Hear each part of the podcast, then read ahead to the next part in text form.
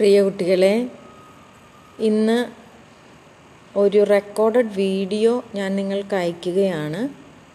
ഈ video record ചെയ്തിരിക്കുന്നത് anchor F M എന്ന് പറയുന്ന ഒരു ആങ്കർ പോഡ്കാസ്റ്റിംഗ് എന്ന് പറയുന്ന ഒരു ചെറിയ സോഫ്റ്റ്വെയറിന്റെ സഹായത്തോടുകൂടിയാണ് ആപ്ലിക്കേഷന്റെ സഹായത്തോടു കൂടിയാണ് ഇത് ഞാൻ നിങ്ങൾക്ക് പരിചയപ്പെടുത്തുന്നത് ഇത് പിന്നീട് നിങ്ങൾക്ക് യൂസ്ഫുൾ ആകുന്ന ഒരു വോയിസ് റെക്കോർഡിംഗ് മെത്തേഡാണ് എന്ന് മാത്രമല്ല വളരെ സിമ്പിളായിട്ട് നമുക്ക് വോയിസ് റെക്കോർഡ് ചെയ്യാനും അയക്കാനും ഒക്കെ പറ്റുന്ന ഒരു ആപ്ലിക്കേഷനാണ് ആങ്കർ അത് നിങ്ങൾ പ്ലേ സ്റ്റോറിൽ പോയിട്ട് ആങ്കർ അടിച്ചു കൊടുത്താൽ കിട്ടുന്ന ആങ്കർ എഫ് എം നിങ്ങളുടെ മൊബൈലിൽ ഡൗൺലോഡ് ചെയ്തിടുക. ഒരുപാട് സ്പേസ് പോകില്ല.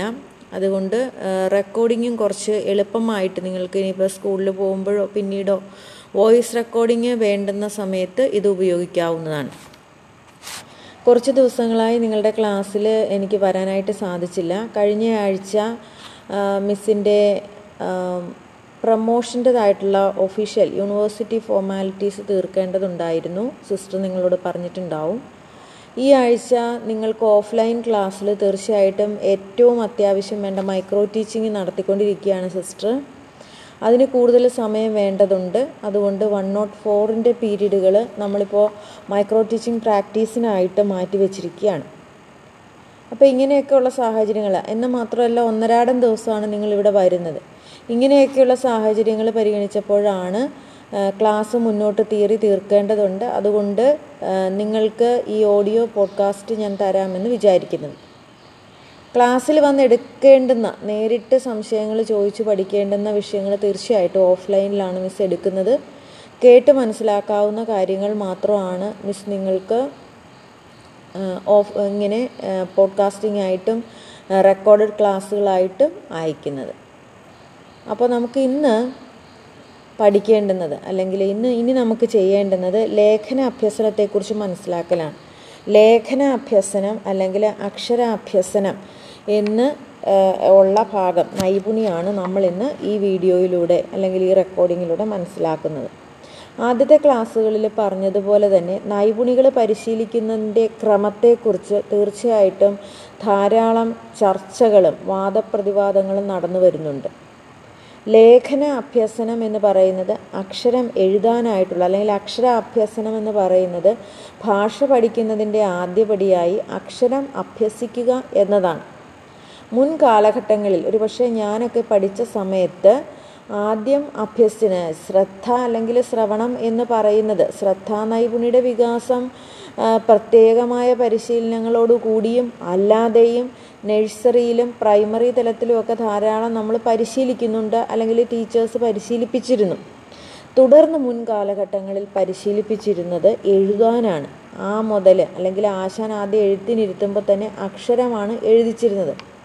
ആധുനിക സിദ്ധാന്തങ്ങളുടെ വരവോടുകൂടിയാണ് ഈ അക്ഷരമെഴുത്ത് എന്ന് പറയുന്നത് വളരെ പ്രയാസമേറിയ ഒരു ജോലിയാണെന്നും അക്ഷരം എഴുതിയാൽ എഴുതിക്കഴിഞ്ഞ് വായിപ്പിക്കുന്നതിനേക്കാൾ നല്ലത് വായന ആദ്യമേ ശീലിപ്പിക്കുക എന്നതാണെന്നുമുള്ള സിദ്ധാന്തങ്ങൾ നിലവിൽ വന്നു. വായനയെ നിങ്ങൾ ഏതർത്ഥത്തിൽ മനസ്സിലാക്കണമെന്ന് ഞാൻ ക്ലാസ്സിൽ പറഞ്ഞിട്ടുണ്ട്. നമ്മുടെ പ്രാഗ് വായന പോലെയൊക്കെയുള്ള കാര്യങ്ങളാണ് മിസ് ഉദ്ദേശിച്ചത് ഇനി എന്നാൽ ഈ ലേഖ ഈ പുതിയ രീതികൾ രൂപപ്പെട്ടു വന്നതോടുകൂടി അക്ഷരമില്ലാതായി എന്നതാണ് സത്യം. എഴുതുമ്പോൾ ഒരുപാട് തെറ്റുകൾ കുട്ടികൾ വരുത്താൻ തുടങ്ങി. അക്ഷരങ്ങൾക്കൊരു വ്യക്തത ഇല്ലാതായി അല്ലെങ്കിൽ ഭാഷയെ സംബന്ധിച്ചിടത്തോളം വളരെ പ്രധാനപ്പെട്ട ഒന്നാണ് അതിന്റെ അക്ഷരങ്ങൾ എന്ന് പറയുന്നത്. ആ അക്ഷരങ്ങൾക്ക് വ്യക്തതയില്ലാതായി അക്ഷര തെറ്റുകൾ വരുത്താൻ തുടങ്ങി ചില്ലക്ഷരങ്ങൾ എങ്ങനെ പ്രയോഗിക്കണമെന്നറിയാതെയായി കൂട്ടക്ഷരങ്ങൾ എവിടെ എഴുതണമെന്നറിയാതെയായി അക്ഷരോച്ചാരക ഭാഷ ആയിരുന്നിട്ട് കൂടി ഇതുപോലെയുള്ള ധാരാളം പ്രശ്നങ്ങൾ നമ്മൾ അഭിമുഖീകരിക്കുന്ന ഒരു ഘട്ടമാണ് ഇപ്പോൾ നിലവിലുള്ളത്. എന്നാൽ കൈനിക്കരയെ പോലെയുള്ള അല്ലെങ്കിൽ എരുമേലി സാറിനെ പോലെയുള്ള മുൻ കാലഘട്ടങ്ങളിലെ വിദ്യാഭ്യാസ വിചക്ഷണർ പറയുന്നത് എഴുത്ത് തന്നെയാണ് ആദ്യമേ ശീലിപ്പിക്കേണ്ടത്. ആ എഴുത്തിന്റെ അക്ഷരക്രമത്തിൽ നമുക്ക് വേണമെങ്കിൽ കുറച്ച് മാറ്റങ്ങൾ വരുത്താം. കൂടുതൽ ഗഹനമായ അല്ലെങ്കിൽ ബുദ്ധിമുട്ടേറിയ അക്ഷരങ്ങൾ പിന്നീട് എഴുതിച്ചാൽ മതിയാകും. പക്ഷേ താരതമ്യേന എളുപ്പമുള്ള അക്ഷരങ്ങളിൽ നിന്ന് തുടങ്ങി ബുദ്ധിമുട്ടുള്ളതിലേക്ക് പോകുക എന്ന രീതിയിൽ അക്ഷര അഭ്യസനം തന്നെയാണ് ആദ്യം നടത്തേണ്ടത് എന്നാണ് എരുമേലി പരമേശ്വരൻ പിള്ള കൈനിക്കര സാറ് ഇവരെല്ലാവരും പറയുന്നത്. ഇങ്ങനെ ഒരു തർക്ക വിഷയമാണ് എങ്കിലും അക്ഷ ലേഖന അഭ്യസനം അല്ലെങ്കിൽ അക്ഷര അഭ്യസനം എന്നത് പ്രൈമറി മുതൽ അല്ലെങ്കിൽ പ്രീ പ്രൈമറി മുതൽ pre primary primary upper primary secondary higher secondary തലങ്ങൾ വരെ നീളുന്ന പിന്നീട് ഇപ്പോൾ കോളേജ് തലത്തിൽ ബി എഡ് അധ്യാപകരാകുന്ന നിങ്ങൾക്ക് പോലും ചില ഘട്ടങ്ങളിൽ ഈ ലേഖന അഭ്യസനം നടത്തേണ്ട ഒരു അവസ്ഥയിലേക്ക് നമ്മൾ മാറിയിട്ടുണ്ട് എന്നോർക്കണം. അതുകൊണ്ട് തന്നെ വളരെ പ്രാധാന്യമർഹിക്കുന്ന ഒരു ഭാഗമാണ് ലേഖനാഭ്യസനം ഇനി എന്തൊക്കെയാണ് ലേഖനം അല്ലെങ്കിൽ അക്ഷരം എന്ന് പറയുമ്പോൾ തന്നെ നമ്മുടെ മനസ്സിൽ ആദ്യമേ വരുന്ന ഒരു സംഗതിയാണ് കൈയക്ഷരം എങ്ങനെയാണ് നല്ല കൈയക്ഷരം എന്ന് പറയുന്നത് നല്ല സ്വഭാവത്തിന്റെ സൂചനയായി എണ്ണപ്പെടുന്നൊരു കാലഘട്ടത്തിലാണ് നമ്മളിപ്പോൾ ജീവിക്കുന്നത്. ഇനി നല്ല കൈയക്ഷരം ആണ് എല്ലാത്തിന്റെയും അടിസ്ഥാനം എല്ലാ എഴുത്തുകളുടെ എഴുതുന്നതിന്റെ ഒക്കെ അടിസ്ഥാനം നല്ല കൈയക്ഷരമാണ്. എന്തൊക്കെയാണ് ഒരു നല്ല കൈയക്ഷരത്തിന് വേണ്ടുന്ന ഗുണങ്ങൾ? പ്രധാനമായിട്ടും നാല് ഗുണങ്ങളാണ് ഒരു നല്ല കൈയക്ഷരത്തിന് വേണ്ടുന്നത്.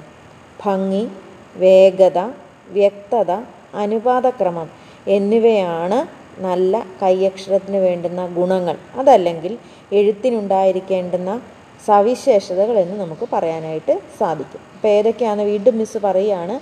ഭംഗി വേഗത വ്യക്തത അനുപാതക്രമം. ഭംഗി എന്ന് പറഞ്ഞാൽ മനോഹാരിത അല്ലെങ്കിൽ ആ ആകർഷിക്കാനുള്ള കൈയക്ഷരത്തിന്റെ ഒരു കഴിവ് അല്ലെങ്കിൽ അത്രയും ഭംഗിയായിരിക്കണം വൃത്തിയായിരിക്കണം എന്നുള്ള അർത്ഥമാണ്. രണ്ടാമത്തെ നല്ല കൈയക്ഷരത്തിൽ എഴുതും. പക്ഷേ വളരെ വളരെ സാവധാനത്തിലാണ് എഴുതുന്നതെങ്കിൽ ആ കൈയക്ഷരവും ബുദ്ധിമുട്ടാണ്.